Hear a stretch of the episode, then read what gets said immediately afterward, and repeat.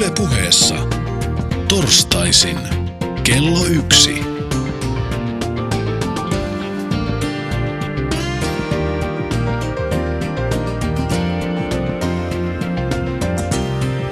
Mikko Peltsi-Peltola. Täällä ollaan. Terve vaan Jenni Antinaho Terve. ja Juhani Metsäpelto. Moro. Tuota, te olette täällä sen takia, että te olette innokkaita retkeilijöitä. Mä olen näin ymmärtänyt. Mistä Jenni on lähtenyt retkeilyintosi? No varmaan juontaa juurensa ihan lapsuudesta, eli paljon on tullut sieltä jo sitten äh, siellä liikuttua luonnossa, mutta tämmöinen ehkä, ehkä nyt aikuisella retkeily, niin täytyy sanoa, että mun tapauksessa piti muuttaa Helsinkiin löytääksensä itsestänsä tämän retkeilijän, eli varmaan se sitten, kun asuu Helsingissä, niin halusi sitten vastapainoa sille kaupunkielämälle ja niinpä löysi itteni mehtästä. Niin, eli tulla ahdistavasti keskelle kaupunkia kokemaan liikenteen saasteet ja ympärivuorokautinen melu. Kyllä, juuri näin. Se oli sitten varmaan vähän liikaa maalaistytölle. Joo, siinä on varmaan, mä oon itse koko ikäni Helsingissä asunut ja täällä syntynyt ja multa moni kysyy myös, että miksi, miksi mä oon innostunut metsä, metsässä liikkumisesta, niin ehkä toi on juurikin se syy. No sitten on paikan päällä Juhani Metsäpelto, miten susta tuli ulkoilija tai retkeilijä? No en osaa itse asiassa tarkkaan sanoa. Mun junnusta asti liikkunut paljon luonnossa, mutta en mä silti niin kuin junnun mikään retkeilijä ole ollut. En tiedä, onko se sitten ollut armeija harmaat, jossa ekan kerran vähän alettiin jo telttailemaan ja kokeilemaan. Ja sitten pikkuhiljaa kun alkoi liikkua, niin en tiedä missä vaiheessa se kävi semmoinen Lapin hulluus ja täydellinen hörähtäminen tähän hommaan. Ja nyt oot siitä vielä itsellesi tehnyt ammatin.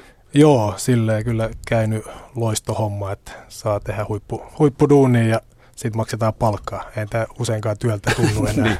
Sä oot Suomen ladussa töissä, mitä sä siellä teet? No retkeily vastaavan hommia ja sitten on pyörittelen sellaista yritysliikuntaa. Tarjotaan luontoliikuntapalveluita eri yhteisöille, mutta retkeily vastaavan hommat on semmoiset todella mieluisat. Joo. Ja Jenni on mukana myös siskot naisporukassa. Puhutaan siitä vähän myöhemmin lisää, mutta teette yhdessä retkiä. Kyllä.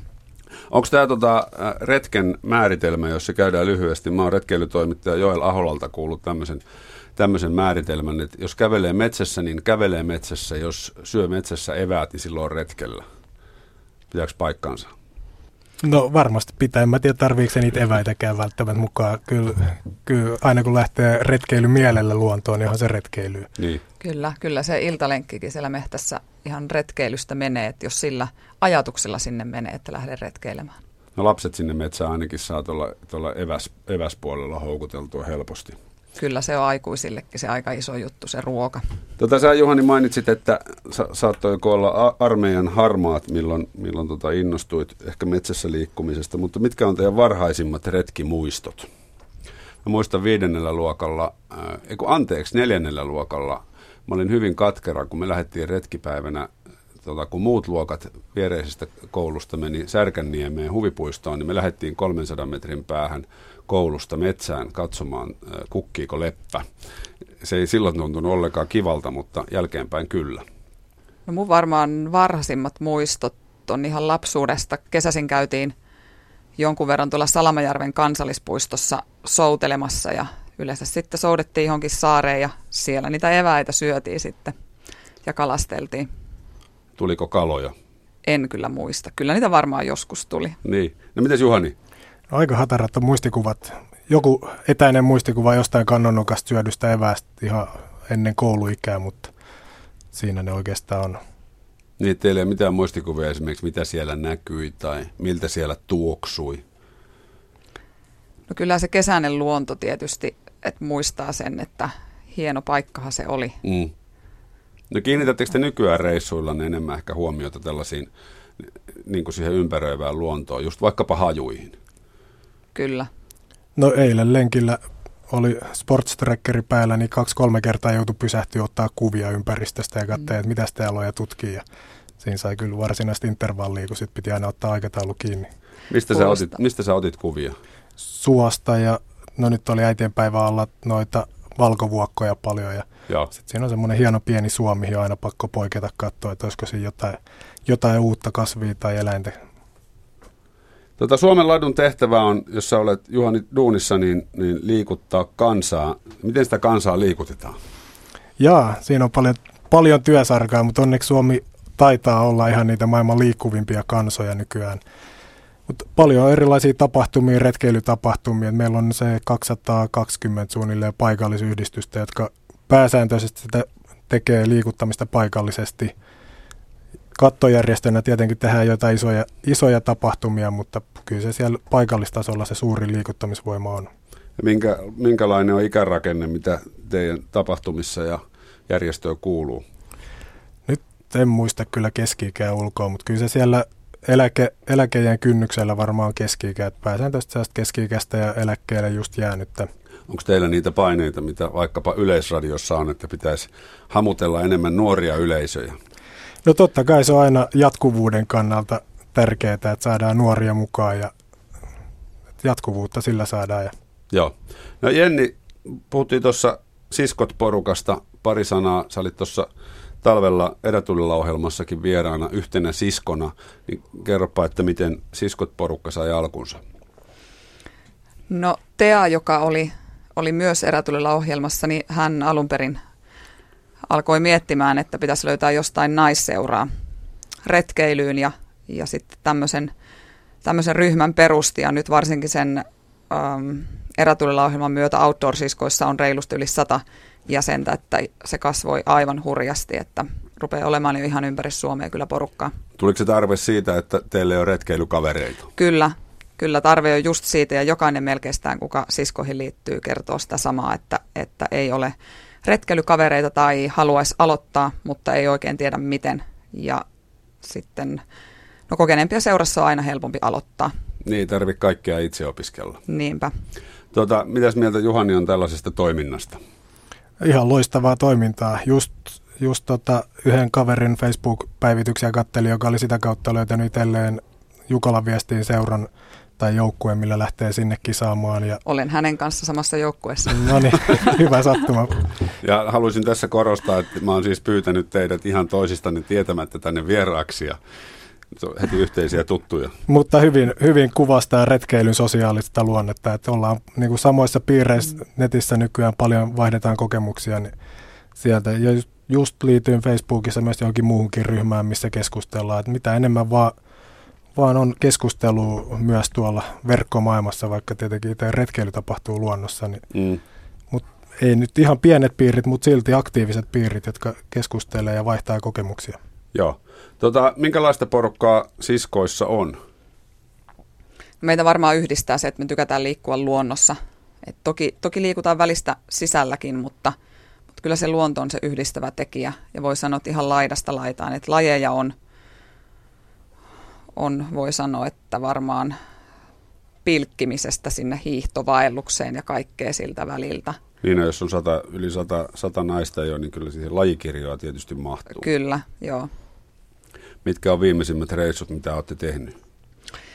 No viimeisimpänä varmaan oli muutama sisko tuolla käsivarressa hiihtovaelluksella. Ja sitten ollaan oltu tuossa Salamajärven kansallispuistossa, tehtiin hiihtovaellus tammikuussa – nippanappa päästiin hiihtämään sillä parin sentin lumikerroksella, kun sinnikkäästi yritettiin. Mm. Siinä varmaan ja siis sitten todella paljon kaikkea pienempiä tapahtumia, ihan, ihan päiväreissuista ja, ja esimerkiksi äh, toissapäivänä olin melomassa yhden uuden siskon kanssa. Ensimmäistä kertaa tavattiin tuolla Päijänteellä ja että ne lähtee ihan parin tunnin tapaamisista yli viikon mittaisiin vaelluksiin. No miten se tapahtuu konkreettisesti se, se reissun toteuttaminen ihan ideasta lähtien? Meillä on Facebookissa ryhmä ja siellä vaan sitten joku ilmoittaa, että hän haluaisi nyt lähteä tällöin tänä päivänä tuollaiseen kohteeseen, että löytyykö seuraa ja yleensä siitä tehdään sitten tapahtuma ja halukkaat saa ilmoittautua mukaan ja siitä se sitten suunnittelu lähtee eteenpäin. Kuinka usein sä itse näille reissuille pystyt osallistumaan? Kyllä mä jonkun verran niille osallistun, että että tietysti aika paljon sitten poikaystävän kanssa tulee myös retkeiltyä, mutta, mutta tykkään myös lähteä ihan sitten tyttöseurassa. Mm. Voin nyt sanoa, että siskoja kyllä tulee nähtyä ihan kuukausittain jonkunnäköisillä, jonkunnäköisissä tapahtumissa. Te ei kuitenkaan enempää kuin poikaystävää. Onko poikaystävä valikoitunut nimenomaan tämmöisen retkeilyinnon tota, takia? Öö, kyllä, voi sanoa, että aika sama, samantyyppiset harrastukset No, löytyy. muuten ei olisi mitään asiaa. Mm, todennäköisesti ei. Tuossa tota, mainittiin toi kantapään kautta oppiminen, niin, niin Juhani, te, Suomen Latu järjestää erilaisia retkeilykursseja muun muassa tänä kesänä, niin minkälaisia ja miksi?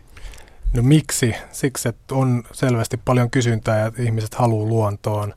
Luontoon, mutta se koetaan ehkä, ainakin jotkut kokee vähän pelottavaksi ja jännäksi, etenkin sitten kun lähdetään vaativampaan maastoon, niin kysyntään yritetään vastata ja kurssit on semmoisia, että ensin pari päivää opetellaan, tutustutaan eri välineisiin, opetellaan ruoanlaittoa trangialla erilaisilla keittimillä ja kaikki turvallisuusasiat, reitin suunnitelma käydään läpi etukäteen, että mitä, mitä pitää ottaa huomioon ja sen jälkeen lähdetään tämän kesän kursseilla tehdä neljän päivän, neljän päivän vaellukset. Sieltä voi vähän valita oman, oman kuntotasonsa mukaan, että haluuko lähteä reippaampaa sokosti huiputusta tekemään vai vähän rennompaa fiilistä. Niin, eli tavallaan retkeilyynkin tässä hyväksytään kaikki. Mä oon joskus, joskus kuullut jotain kritiikkiä siitä, että mä olen innokas poluilla juoksija ja, musta tämmöinen niin kuin nopea vaeltaminenkin on ihan yhtä arvokasta kuin semmoinen rauhallinen perinteinen, perinteinen hitaampi vaellus, niin, niin näetkö niin kuin mitään eroa näissä?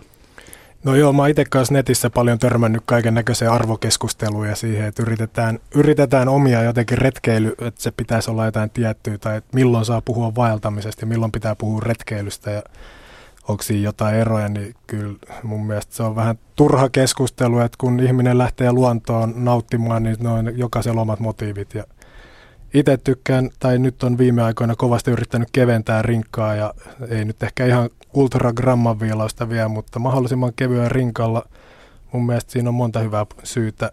Silloin ei hartiat, jalat väsy, ehtii nauttia luonnosta enemmän, ehtii tarkkailla ympäristöä enemmän ja ehtii yleensä pidemmälle. No paljonko sun rinkka painaa silloin, kun ollaan pitkällä vaelluksella? No nyt viimeisin oli 17 kiloa lähtöpaino. Paino, että täl, tällä kesällä on tavoite, että se on siellä 15 kilon hujakoilla. Mi- millä otetaan pois kaksi kiloa? No majotteesta on vielä otettavissa vähän ja sitten totta, no makuupussistakin olisi otettavissa, mutta se on vähän liian kallis hankita tälle kesälle, niin sitten ihan sillä, että mä vaan tutustun paremmin, ennakoin paremmin, että mitä mä oikeasti tuun tarvitsemaan. Varmaan sieltä olisi vielä muutama vaatekerrasto tai vaatekappale ainakin jätettävissä pois. Joo, paljonko Jenni rinkka painaa? En ole koskaan punninnut. On kyllä myös tuossa gramman viilauskerhossa tiettyjen tuotteiden osalta, mutta en ihan noin syvälle vielä siihen juttuun ole päässyt. Et tota, mutta ei, ei se ihan mahottomuuksia kyllä paina. Joo. No onko tuossa sitten, mihin tuo gramman viilaus niin kun perustuu? Kun mä oon tavannut sellaisen, yhden sellaisen vaeltajan, joka sanoi, että hän ei pääse vaelluksella edes hampaita, koska se hammasharja ja tahna painaa rinkassa. Mä sanoin, että tuohon mä vedän kyllä rajan, että, että kun, mä, kun rakastan hampaitani ja niin vanhuutta, niin ehkä jossain kohtaa niin paljon, että kyllä mä ainakin vaelluksella tai retkellä tai missä tahansa niin ollaan yötä, niin pesen hampaita. Niin kyllä musta tuntuu, että siinä on, tota, siinä on myös erilaisia koulukuntia ja sallitaan siinäkin erilaiset motiivit kullakin omansa, mutta itse kanssa kyllä se niinku lähtee siitä nautinnosta, että pystyy nauttimaan enemmän ja en mä kanssa nauti kyllä hirveästi, jos on hampaat paksus plakkikerroksessa viikon, niin, niin. kyllä sitä alkaa sitten nuoleskelee hampaita ja ihmettelee, että mitä tekisi. Mutta se siis on olemassa sekin koulukunta, joka, jonka ainoa tavoite on lähteä mahdollisimman kevyen rinkalle, ja mikä siinä? Tota, mitä sä oot Jenni retkeilyurasi tai retkeilyharrastuksen myötä oppinut vaikkapa varusteista?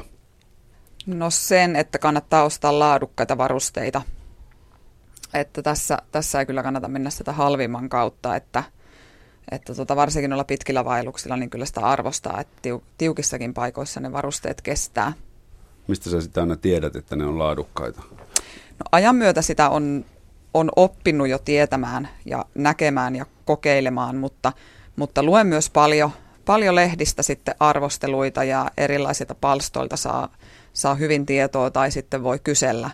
Mutta kyllä muistan edelleen, että aluksi oli ihan yhtä viidakkoa, että tuotemerkit ei ollut tuttuja ja et edes oikein tiennyt, mitä niillä kaikilla tavaroilla tehdään, mikä jostain alan liikkeestä löytyy. Että, että sitten kannattaa vaan rohkeasti kysyä neuvoa tai lähteä johonkin ne on, ne on itse asiassa ne on hirveän hauskoja tuollaiset vanhat muistot sitten niistä, että näistä varusteiden vääristä. Mä oon esimerkiksi maastopyörälenkillä ollut juomarepun kanssa niin, että mä en, mä en tiennyt, että siihen juomarepun, mä en tiennyt, niin kuin, että siihen on olemassa joku semmoinen suuosa. Vaan mulla on se pelkkä letkun pää, ja sitten mä ihmettelin, että helkkari viekö, täältähän tulee vettä aivan valtoimenaan koko ajan. Ja laitoin siihen tuollaisesta kuulakärkikynästä sen pään. Sitten se aina sitten kahdella kädellä otettiin pois ja juotiin ja taas tungettiin takaisin sinne, niin kun mä tajusin, että hän saa tämmöisiä kuudella seitsemällä eurolla tämmöisen suukapulankin. Onko teillä vastaavanlaisia, vastaavanlaisia kokemuksia jostain varusteista? olisi mennyt tavallaan ihan päin honkia sen käyttö. No ei mul, no yhden retkikeittimen on rikkonut ja se reissu loppu lyhyen, mutta ei mulla muuten varusteiden väärinkäytöstä, mutta kyllä muistaa ekat varust tai vaellukset, kun kaikki eväät pakattiin tukeviin painaviin muovirasioihin ja mitähän se oli, viisi yötä, niin siellä oli kaksi litraa sinolia mukana, joista puolitoista litraa tuli takaisin. Ja, et kyllä siinä on kaiken näköistä niinku, pientä viilaamista jatkuvasti. Niin. No ei kans mitään isompaa tuu mieleen, mutta yksi pieni juttu tulee yhdelle joulun aikaiselle vaellukselle. Muistan leiponeeni hirveän lajan vielä hienoja poronmuotoisia piparkakkuja ja pistin ne muovipusseihin ahkioon niin jokainen voi nyt sitten kuvitella, mitä siellä ahkiossa tapa, tapahtuu, sitä vetelee tuolla pitkin jänkiä, niin ei ollut enää poronmuotoisia ne piparit sitten. Joo, joo. Täällä on tota, Yle Puheen nettisivuilla on pyydetty retkeilyaiheisia kysymyksiä ja, ja täällä on esimerkiksi tuota, tästä ravinnosta, ravinnosta kysytty, mitä retkeilijän tulee kiinnittää huomioon ruokavaliossaan, kysyy Heta. Ja miten pitkillä vaelluksilla retkiruuan ravintosisällöttö tulee merkitykselliseksi? Tietenkin nyrkkisääntö on, että jokaisessa grammas, mitä kantaa mukana, niin, tai no nyt tulee taas grammaviilaajan nyrkkisääntö, mutta että joka grammassa, minkä kantaa mukana, niin siinä olisi hyvä olla mahdollisimman, mahdollisimman monta kaloria. Ja toinen, että ei kannata rinkas kantaa mitään vettä, koska sitä yleensä luonnosta saa, niin kuivattuja ruokia, joissa on mahdollisimman hyvä, hyvä ravintosisältö ja itse kannan usein jotain pientä purkkia ruokaöljyä mukana. Sitä voi lisäillä tuota sitten me, melkein ruokaan kuin ruokaan. Pitkillä vaelluksilla, vaikka kuin mietti sitä moni, tai ravintosisältöä, niin monipuolisuutta kannattaa myös kyllä huomioida, koska yhdellä kalastusvaelluksella kaverin kanssa opiskelijabudjetilla, niin joka päivä lounas oli nuudeli ja ja oliko puoli kiloa soijarauhetta per nuppi, niin voi, voi arvata, että se aika maistuu pahalta ja teltas haisi aamuisin pahalta. Joo, joo. Niin ei, ei sitä kann- sinne kannata siis kärsimään mennä, kun siellä nyt varmaan tämmöistä hienohelmaiselle sitä kärsimystä on muutenkin. Painavaa rinkkaa kantaa, niin yrittää jotain nautintoa saada sit siitä ravinnosta. No kyllä varsinkin minä, kun on ahkion kanssa liikenteessä, niin silloin mä en kyllä kiloja laskeskele, että mm. mulle se ruoka on niin iso nautinto, että että voin sanoa, että ahkion pakkaa mukaan just sitä, mitä, mitä mun tekee mieli syyä. Ja kyllä se, jos energia ajattelee, niin silloin vaihdetaan kaikki ne kevyt tuotteet rasvaseen, eli voita, rasvasta juustoa ja metfurstia. Kyllä kai siihen metfursti ruisleipäyhdistelmäänkin voi kyllästyä. Voi. Viime vaelluksella ei, ole, ei ollut enää mukana metfurstia, että jotenkin okay. oli tullut mitta täyteen sitä. Sä puhuit Juhani kuivatuista asioista, kuivattua ruokaa. Mitä kaikkea sä kuivaat? Onko sulla saunan lauteet täynnä jauhelihaa kuivumassa tällä hetkellä? No ei ole tällä hetkellä, mutta jauheliha on oikeastaan se, mitä itse eniten on kuivannut. En ole vielä paljon muuhun, muuhun ehtinyt tutustua, mutta tälle kesälle on just tavoite kaikki mahdolliset vihannekset vihannekset kanssa kuivata, että saisi maku enemmän. Kun en, en ole varsinaisesti kulinaristi, niin mulla se ruoka on ollut, ollut vähän semmoinen, että sen tavoite on pitää mut toimintakykyisenä eikä, eikä muuta, mutta just näistä muutamista kokemuksista niin oppinut, että kyllä sitä makuukin kannattaa arvostaa, niin nyt kuivataan vähän enemmän. Ja yksi tuohon voisi heittää, että on myös hyvä retkeillä semmoisessa seurassa, jos on joku kulinaristi, niin vaikka itse olisi, niin se yllättävän mukavaa on sitten, kun joku kaivaa jotkut Amerikan pancake-kamat rinkasta ja alkaa tekemään ja kysyä, että maistuisiko, niin kyllä se maistuu se. Niin, ja niitä tarvitse kantaa mukana sitten itse niin. Syödäänkö siskojen reissussa ruokaa? Kyllä meillä on aika hyvät ruoat, sillä yleensä on mukana, varsinkin silloin, että jos liikutaan ahkioiden kanssa talvisin. Että toki sitten kesällä rinkan kanssa, niin joutuu, joutuu sitten vähän joustamaan näistä kulinaristisista ruuista, mutta, mutta kyllähän kuivatusta ruuistakin saa saa hyviä. Se vaan vaatii vähän enemmän harjoittelua. Hmm. Yle puheessa. Torstaisin kello yksi.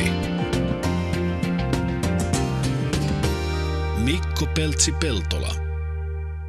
Hei vaan, ja paikan päällä myös Jenni Antinnaho ja Juhani Metsäpelto. Puhutaan retkeilystä ja nyt puhutaan myös jokamiehen oikeuksista. Tuota tuo polkupyöräily, maastopyöräily on, on yksi jokamiesoikeuksiin liitettävä asia, mutta se on kielletty kansallispuistoissa. Mikä on teidän mielipide? No kyllä mä kannattaisin sitä, että sitä vapautettaisiin, mikä nyt on ollutkin puheen alla varmaan viimeisen vuoden, vuoden aikana, että kyllä niissä kansallispuistoissa, missä aika isot, isot paanat jo muutenkin alkaa olemaan, niin miksei sinne myös maastopyöräilijät mahtuisi, kunhan sitten kaikki osaavat ottaa toisensa hyvin huomioon. Entäpä Juhani? No ihan samaa mieltä, että ilman muuta, muuta pitäisi sallia, että minkä, minkä ihmeen takia pitäisi yksi omin lihasvoimin tapahtuva luontoliikuntalaji laittaa jotenkin eriarvoiseen asemaan.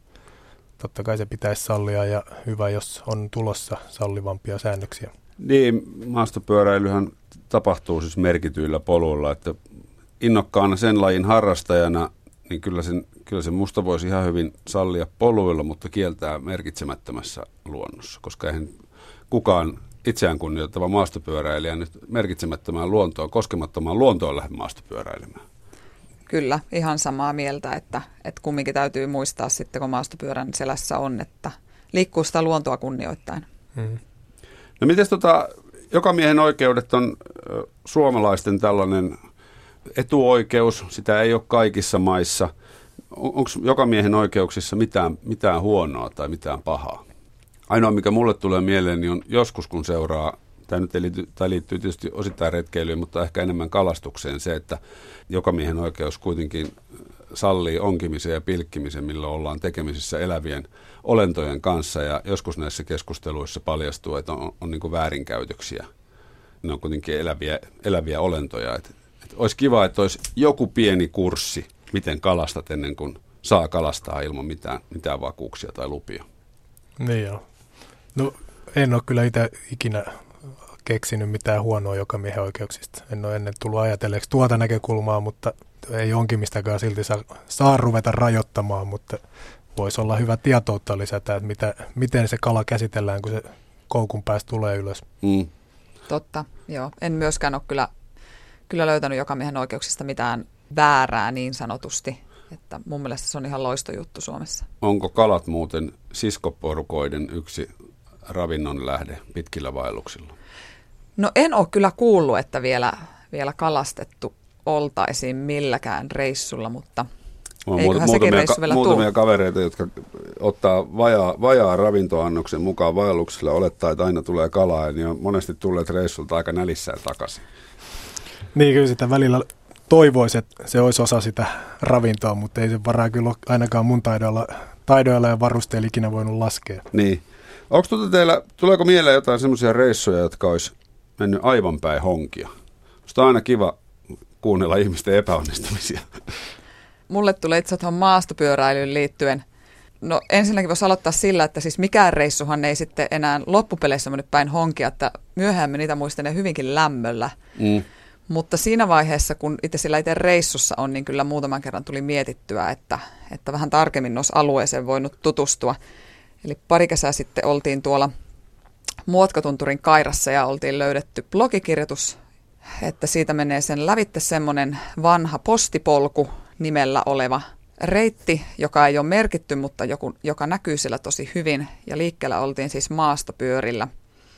Ja siinä luki siinä blogissa, että pääosin nautittavaa, ajettavaa. Ja pääosin me talutettiin ne maastopyörät sitten sen kairan lävitte.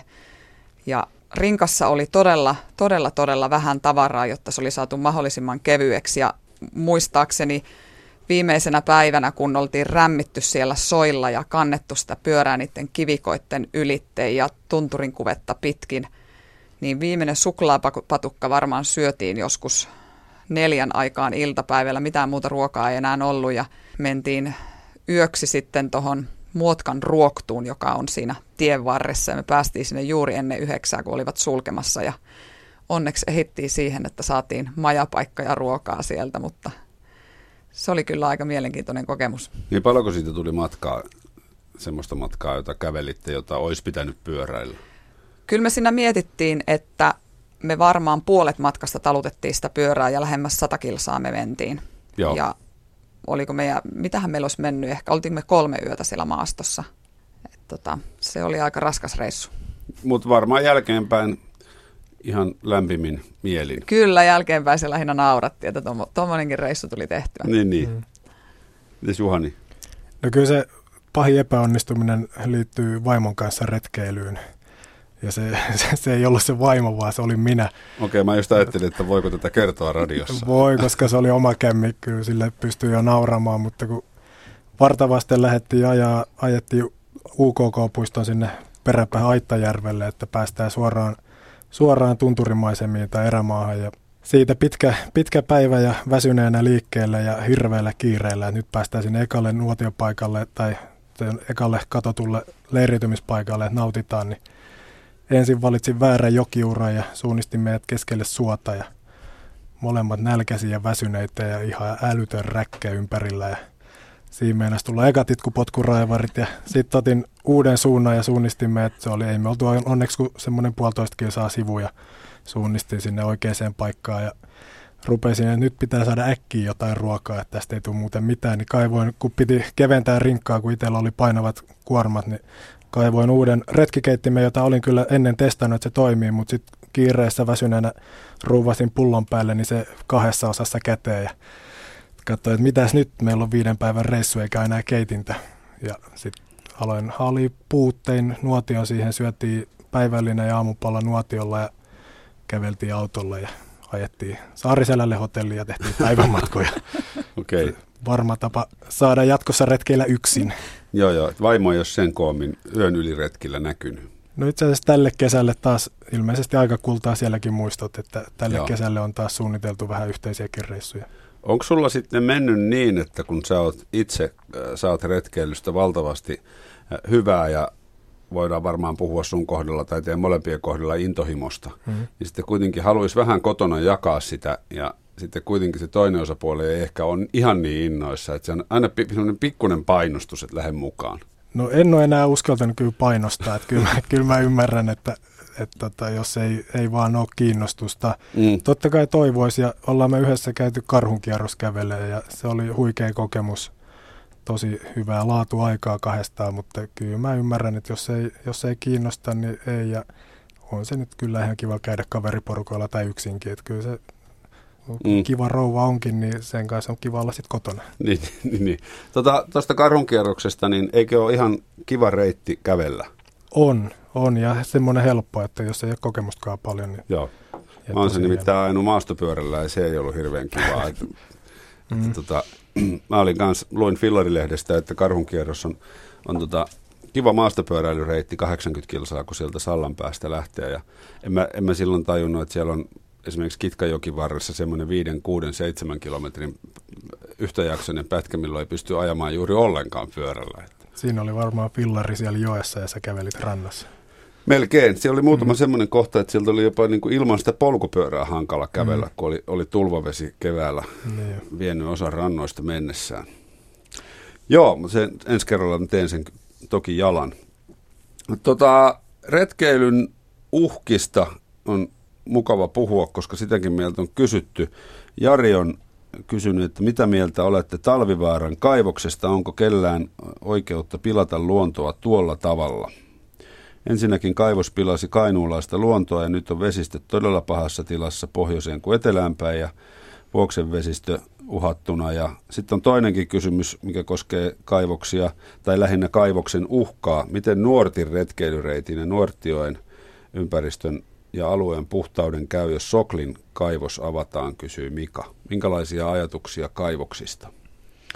No, mun mielipide on kyllä, että vastustan kaivoksia. Toki ymmärrän niiden merkityksen sille, että ihmiset saa töitä, mutta luontoihmisenä vaan en, mun mielestä niin kuin ensimmäisenä kysyttiin, että onko oikeutta, niin mun mielestä ei ole oikeutta – Eli näen kumminkin sen luonnon paljon arvokkaampana kuin sen kaivoksen, mikä sinne rakennetaan.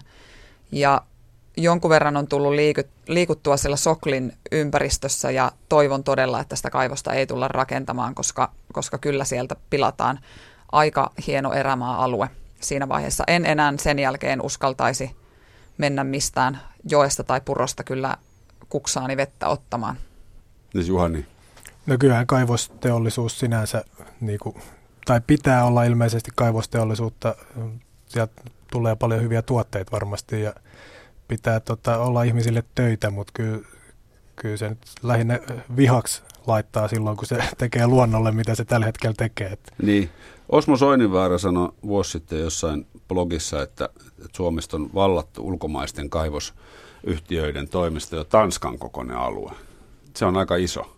No se on, ja sitten jos miettii, että mikä, mikä matkailuvaltti ja muutenkin valtti meille olisi puhdas luonto, luonto ja miten sitä pystyttäisiin hyödyntämään, niin jos me annetaan, annetaan no tämä on nyt ihan henkilökohtainen mielipide. Joo, tämä niin, ei ole Suomen ladun ei, kanta, vaan... oma, mutta mm. jos me annetaan totta, ihan jonkun niin kuin varat, voitot menee johonkin ulkomaille ja sitten mm. lisäksi saadaan tuhottu luonto, niin kyllähän se nyt lähinnä niin kuin on naurettavaa ja säälittävää. Niin kyllä se fakta on se, että se niin kuin luontoarvoja pilaa. Sehän, sehän ei ole edes mm. mikään mm. mielipideasia. Ei. Kyllä mä oon aika Juhanin kanssa samaa mieltä tuosta, että se luontomatkailu on mun mielestä pitkällä tähtäimellä parempi tulolähde kuin ne kaivokset. Ja ymmärrän toki, kuten sanoit, mm. että kaivoksia täytyy olla, mutta suurin syypää tähän on mun mielestä myös Suomen kaivoslaki, että sitä, sitä voisi kyllä vähän tarkemmin tutkia, että pitäisikö sitä muuttaa, että just sen suhteen, että kuinka helppo täältä on alueita vallata. Ja se on kyllä kummallinen laki. On. Kerran kun tämä keskustelu ihan kaikkein kiivaimmillaan kävin yhtenä päivänä, luin sen kaivoslain ja se on kyllä Alusta aika, loppuun. Alusta loppuun saakka ja kyllä nyt ymmärsin sen jälkeen, mistä puhutaan. Kauan siinä meni, että sä luit sen, koska tota, mä en ole sitä saanut aikaiseksi, mutta se olisi varmasti kiinnostava tehdä. Ei mun mielestä mulla siinä ihan kauaa mennyt. Joo. Et ei se hirveän pitkä ollut. Mutta onko sulla lakitekstikikokemusta? Koska on, on, ihan, on, on, on opiskeluajoilta. Kyllä jo opiskeluajoilta on, että ehkä se meni silleen no, ma- Sen maalikolle hirveitä tekstiä lukea. No kyllä muista jo, kun ensimmäisiä kertoja lakia luki, niin onhan se aikamoista. Tämä on tota, tämähän tietysti kaupunkilaisille ja, ja näin, niin okei, ne tapahtuu aina jossain muualla, mutta sitten jos tämmöinen kaivos tulee johonkin paikkaan, niin sinne ei sitten varmaan enää retkeilyreissuja tarvitse tehdä.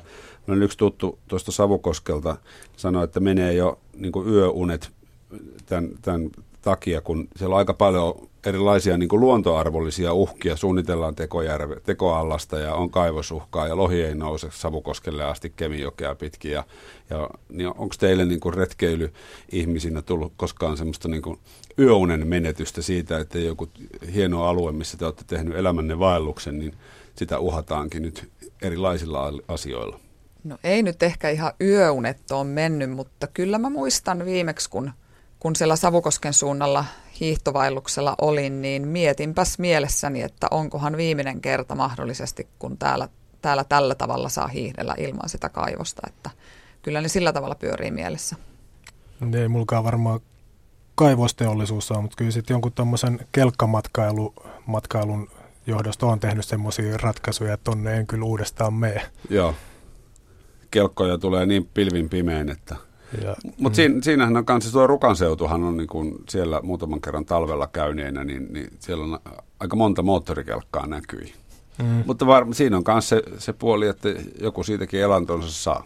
Niin, ei se, siis joo, käsivarressakin paljon menee helikopteria, lentokonetta ja kelkkaa ja niin. mönkiä, mutta ei se, totta, täytyy hyväksyä, että se on jonkun elinkeino ja tehdään vaan sit ratkaisut, että jos haluaa olla täysin hiljaisessa luonnossa, niin menee johonkin muualle. Mm. Yle puheessa vieraani Jenni Antinaho ja Juhani Metsäpelto puhutaan retkeilystä ja Yle puheen nettisivuilla on saanut kysyä tuossa keväällä erinäköisiä aiheeseen liittyviä kysymyksiä. Päivi on heittänyt ihan mielenkiintoisen kysymyksen yksin retkeilystä, jos sitä verrataan sitten porukalla retkeilyyn, niin mitä ajatuksia? No justiin viime viikonloppuna itse asiassa viimeksi retkeilin yksin. Ja tästä aiheesta oli tuossa, kun käytiin keskiviikkoiltana melomassa yhden siskon kanssa, niin juurikin aiheesta keskustelimme ja molemmat oltiin kyllä sitä mieltä, hänkin yksin retkeilyt, että siitä saa erillä tavalla kiinni siitä luonnosta, kun on täysin yksin niiden omien ajatustensa kanssa paljon tarkemmin seuraa, mitä ympärillä tapahtuu, havainnoista luontoa, suosittelen kyllä lämpimästi kokeilemaan. Joo, itsekin teen joka kuukausi yön yli retkiä ja aina ei löydy kaveri, niin sitten mennään yksin. Nykyään, tai ihan viime aikoina on paljon kyllä oppinut nauttia my- myös porukkaretkeilystä, mutta kyllä kaksi viikon vaellusta on yksin tehnyt Lappiin ja on se tota, jotenkin todella vapauttavaa ja hienoa, kun ei tarvitse kuunnella kenenkään, ei nyt sanota marinaa, mutta tota, ei tarvitse tehdä mitään kompromisseja, voi itse, itse päättää, että mihin menee ja mitä tekee ja menee Samaa niin kauan mieltä. kuin jaksaa ja Kyllä, saa pysähtyä silloin kun haluaa. Itse kanssa tehdä yhden kymmenen päivän vaellukseen yksin ja Okay. se oli kyllä myös hieno kokemus. Ja sitten jos tuntuu, että en mä nyt halukkaan mennä tonne, niin lähtee tonne ja Mm. mm. ei ole mitään niinku semmoisia sitoumuksia mihinkään suuntaan. Eikö tämmöisellä yksin reissulla, mulla ainakin silloin kun on yksin metsässä, niin tulee valtavia visioita. Ihan mistä vaan. Sitä on tavallaan jotenkin, kun on aivan hiljasta ja nimenomaan nuo äsken mainitut jutut on, on vain niin kuin oman elämänsä herra, niin mielikuvituskin alkaa juosta jot- jotenkin ihan käsittämättömiin sfääreihin. Kyllä. Ja niitä ei kehtaa tässä edes sanoa, miten kaikkea, mutta siis se on ihan totta, että kun jättää kaikki ärsykkeet pois, parhaillaan kirjat ja lehdet ja musiikit ja kaikki pois, on vaan ne niin omat ajatukset, jotka virtaa ja virtaa sen viikon ajan, niin Niin. kyllä ne saattaa aika levottomia olla. Moni on siis sanonut, verrannut tätä, jotka alkoholia käyttää, minähän en käytä, niin, niin verrannut sitä niin kuin semmoiseen luovaan krapulatilaan, että silloin, silloinhan kans niin kuin ajatukset juoksee sillä tavalla, miten ne ei juoksisi, jos ei olisi mm. Mm. vähän päihteitä edellisenä iltana ottanut. no joo. En nyt ihan kyllä nyt samaistu tuohon, mutta Okei, no joka tapauksessa, tota, mutta sitten kuitenkin sä oot Suomen ladussa ja teet retkeilykursseja ja sulla on siskot porukka, niin vastavuoroisesti sitten porukalla metsään. kyllä. Mikä siinä on sitten tota viehättävää siinä sosiaalisessa puolessa? Onhan se hienoa liikkua porukassa, joka, joka on todella samanhenkistä ja ajattelee asioista samalla tavalla ja nauttii siinä luonnossa liikkumisesta ja tietää, että, että ne kaikki muut saa vähintään varmaan yhtä paljon irti siitä kuin itsekin. Ja se voi jakaa sen kokemuksen. Niin se ihan turha sanonta on, että jaettu ilo on moni, moninkertainen ilo, että kyllä se onhan se hienoa. Ja just sitä kautta saa ihan uusia tuttavuuksia.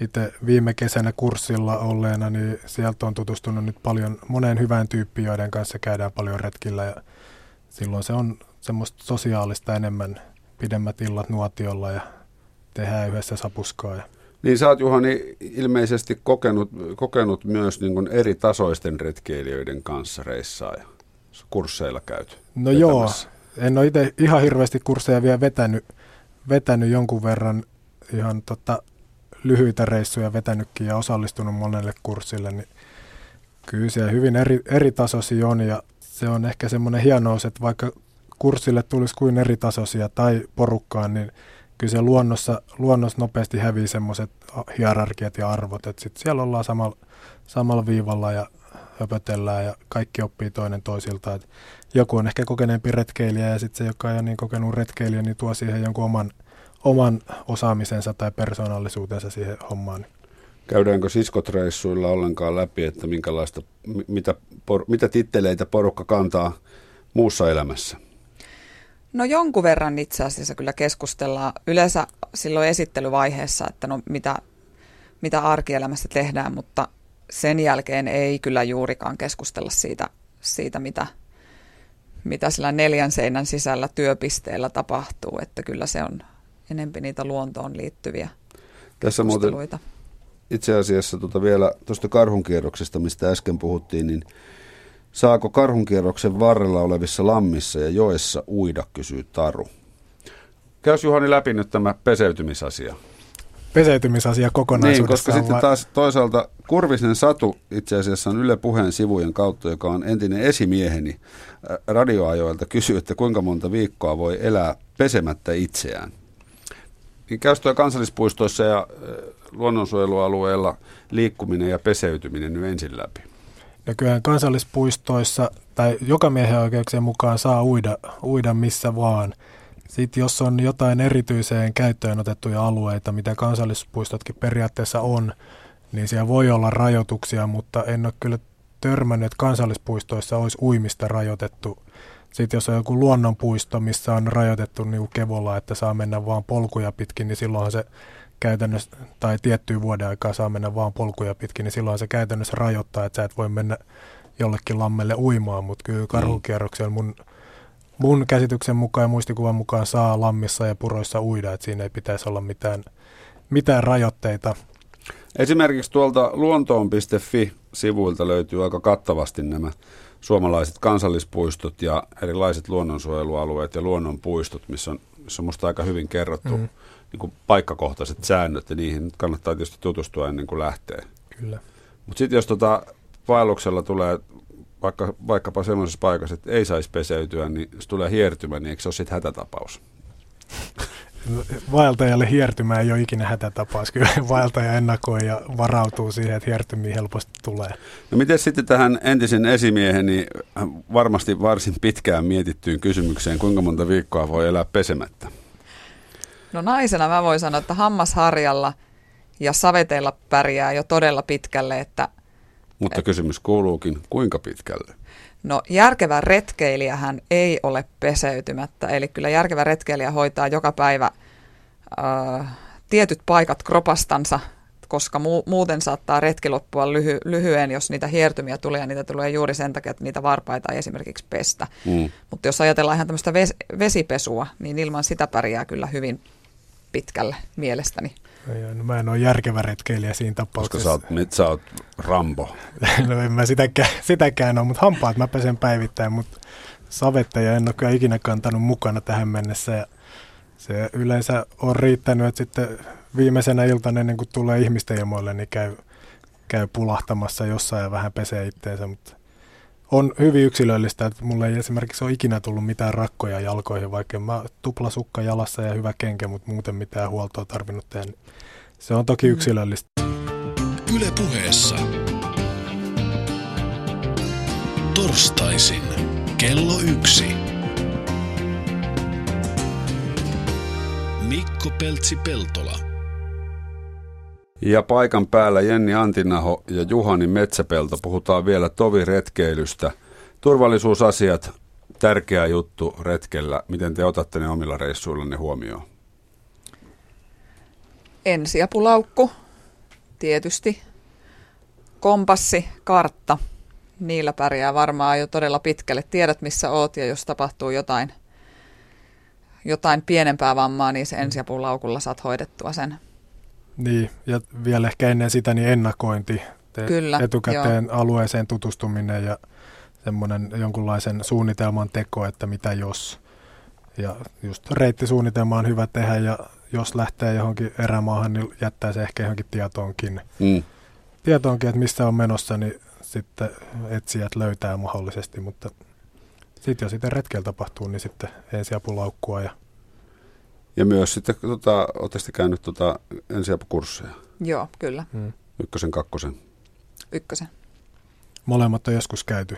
Kumpikaan ei enää voimassa tällä hetkellä. Niin, mä just ajattelin, mä oon käynyt ka- kanssa ykkösen ja kakkosen, mutta sitten tota, mä kävin tämän äh, kalastusopaskoulun yhteydessä tämän kakkosen, mutta ykkösen ihan omakustanteisesti joskus ja se maksoi 100 euroa ja silloin mä ajattelin vähän, että onpa kallis, mutta sitten tietysti se saatu, saatu hyöty sieltä oli, ja oli kullanarvoista ja tietotaito. Mutta sitten tämä uusimisasia, niin silloinkin mä ajattelin, että nyt kohta pitää taas maksaa joku kertaushomma. Mutta nehän unohtuu tosi helposti, koska en mä ole joutunut niinku laastaria isompaa tai, tai niinku ideaalisidettä isompaa toimenpidettä tekemään millään reissulla. Ja retkeilijän kannaltahan nuo ensiapukurssit hyvin pitkälti perustuu siihen, että soita 112. Niin ihan jos erämaassa jotain tapahtuu, niin mulla on se käsitys, että ihan pelkällä EA1-kurssilla niin aika, aika huonosti pystyy retkiolosuhteista tota, mitään tekee, ellei ole puhelimea päässä ja pääsee pelastuspalveluun nopeasti paikalle. Et sinänsä on tärkeää harjoitella myös, myös sit semmoista ensiapua, mitä pitää antaa ja pitää ehkä pystyä hoitamaan tai kuljettamaan joku Mm. pitkäkin matka, niin siihen ei tuommoiset perus EA-kurssit oikein anna valmiuksia. Se on kyllä totta, ja tuossa muistui mieleen yhden retkikaverini kommentti vuosien takaa, että kyllä hän ainakin haluaisi, että jos varsinkin kahdestaan ollaan jossain erämaassa, että se kaveri on käynyt ensiapukurssin, että tietää jotain, jos hänelle sattuu jotain. Ja se on kyllä ihan totta, että se pisti silloin miettimään. Joo, noihän on tästä puhunut paljon nämä naparetkeilijät, jotka mm. lähtee sitten vielä kauemmaksi, että mihin, mihin ei sitten tule kyllä kukaan helikopterilla ihan hirveän mm. nopeasti, että, että siellä on nimenomaan tämä luottamus, että toinen osaa kanssa, niin äärimmäisen tärkeää. Mm. Ja sitä, sitähän voi omatoimisesti myös treenata. Internet on pullollaan erilaisia retkeilijän ensiapukursseja. Onko teille käynyt mitään, mikä on pahin asia, mitä on, olette kohdannut? Itse asiassa mulle ei ole varmaan käynyt niitä hiertymiä kummempaa niin yhtään mitään, että on aika onnekas ollut siinä suhteessa. Kun alkaa miettiä, niin mä muista sen kummempia kuin, että huulet rohtuu ulkona. Niin. Naama on poltettu kevät niin, hangilla. Kyllä se aika pitkälti tota ennakoinnilla ja huolellisuudella pystyy välttämään. Joo, huulen rohtuminen, se on suuri tuska muuten, jos ei huulirasvaa siinä kohtaa. Se voi se olla, jos se pitkittyy, niin voi olla. Se on, se on kamalaa. Mm. Miten sitten nuo lapset, puhutaan paljon nykylasten ja varsinkin kaupunkilaisten luonnosta vieraantumisesta? Näettekö te siinä mitään ongelmaa? Onhan siinä ongelma. Mun mielestä niin monesta näkökulmasta on, on se, että lapset ei liiku luonnossa, ei ehkä opi arvostamaan luontoa, siitä tulee pelottava ympäristö, ja sitten kun se on pelottava ympäristö tai arvosteta ja jäädään rakennettu ympäristöön, niin ne on kuitenkin joskus tekemässä niitä päätöksiä, jotka sitten takaa maapallonkin tulevaisuudet.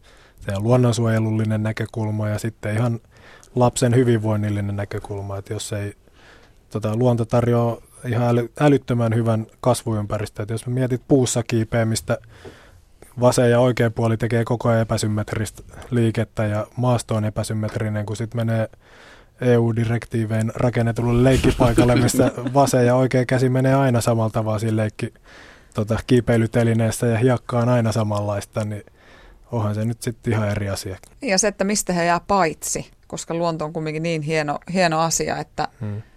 että kyllä sekä lapsi että sama mikä, minkä ikäinen ihminen, niin jos ei ihan oikein koskaan luontoon lähde, niin kyllähän menettää siinä todella paljon.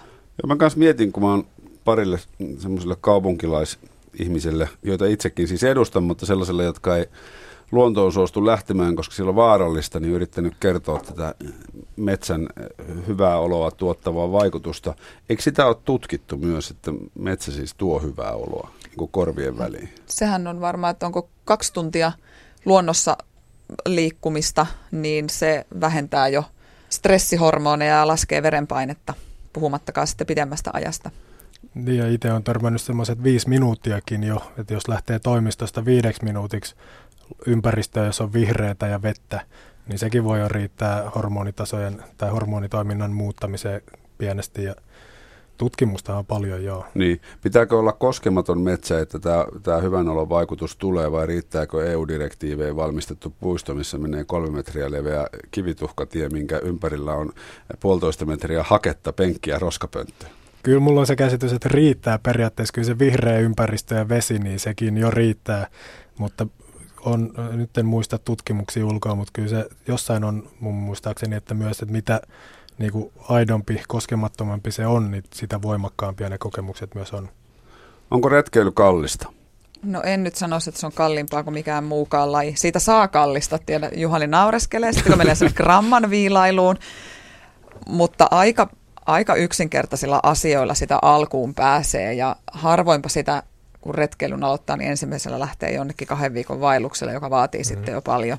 Niin siis se, niin kuin sanoit alkuun, että ostaa kerralla hyvät varusteet, niin silloin se ei ole kallista, kun ei tarvitse sitten ensin ostaa jotkut halvan huonon majotteen ja sitten kun huomaa, että tämä painaa kun synti ja ei mahu mihinkään reppuun, haluaa paremman ja sitten koko ajan pikkuhiljaa päivittää päivittäin, niin sitten siitä tulee kallista. Mutta kun ostaa kerralla hyvät tuotteet, ne voi kertainvestointina olla kalliimmat, mutta sitten ne kestää ja ne on toimivia, niin silloin se kuitenkin on halvempaa. Ja sitten on joitain, että jos haluaa majotteen makuupussin tai jos haluaa lämmintä ja kevyttä, niin silloin joutuu maksaa, mutta jos haluaa mm. kevyttä, mutta ei lämmintä, niin silloin, silloin selviää aika vähälläkin. Että. Ja kaikkia ei tarvitse itse ostaa.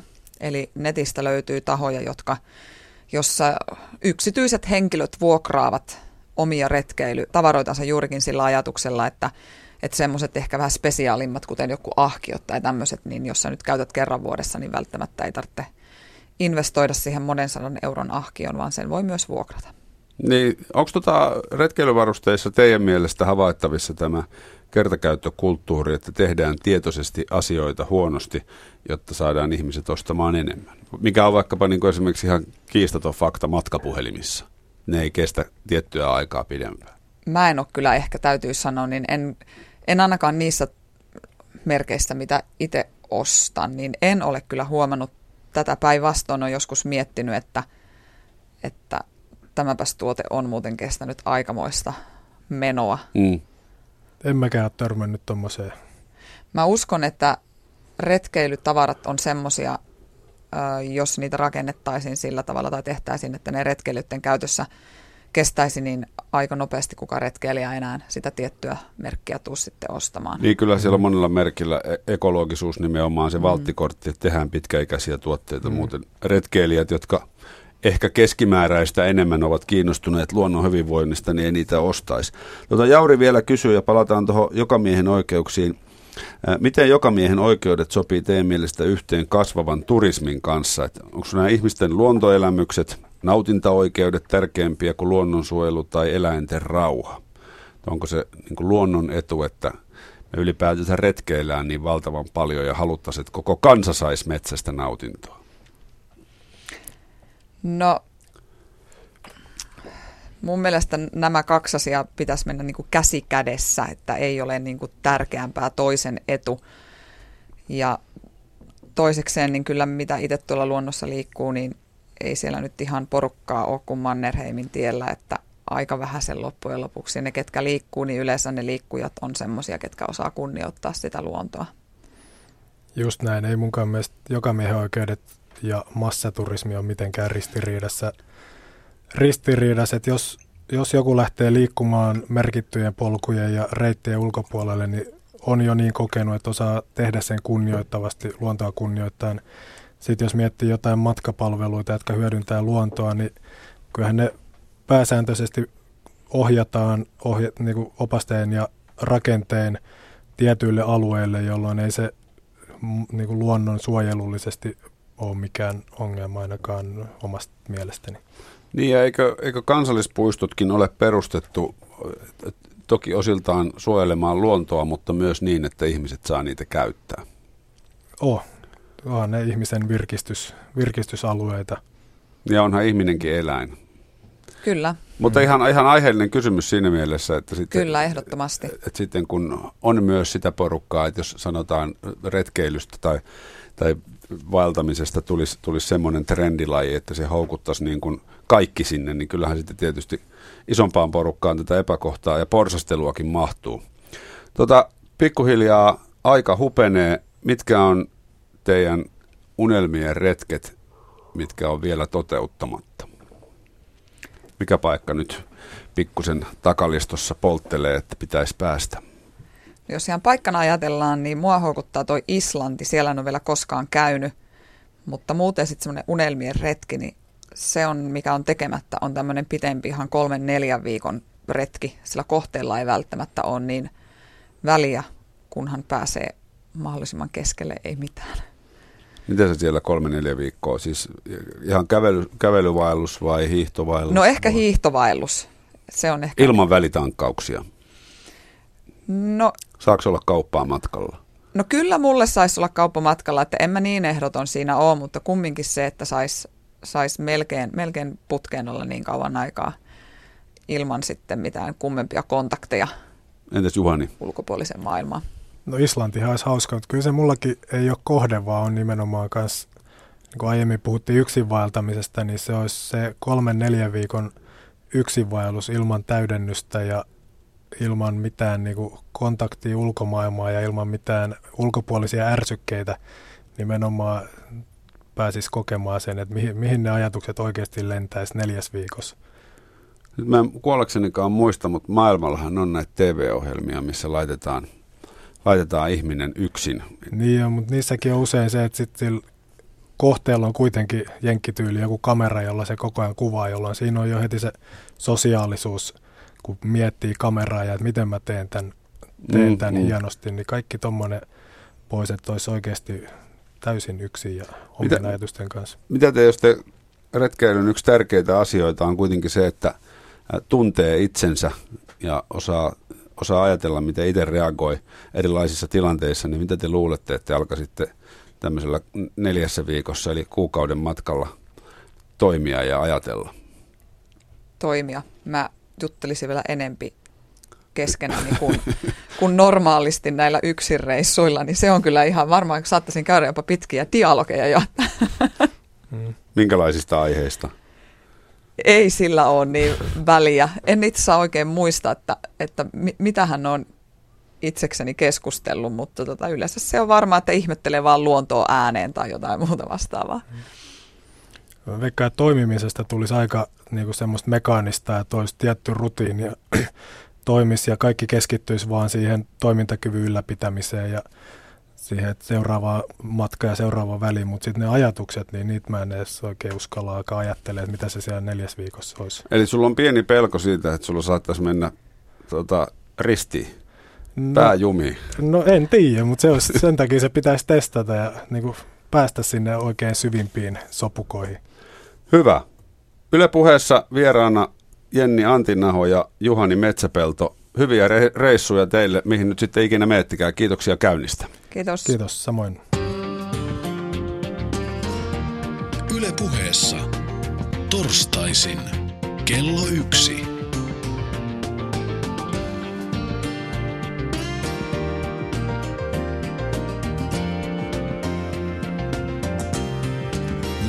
Mikko Peltsi-Peltola.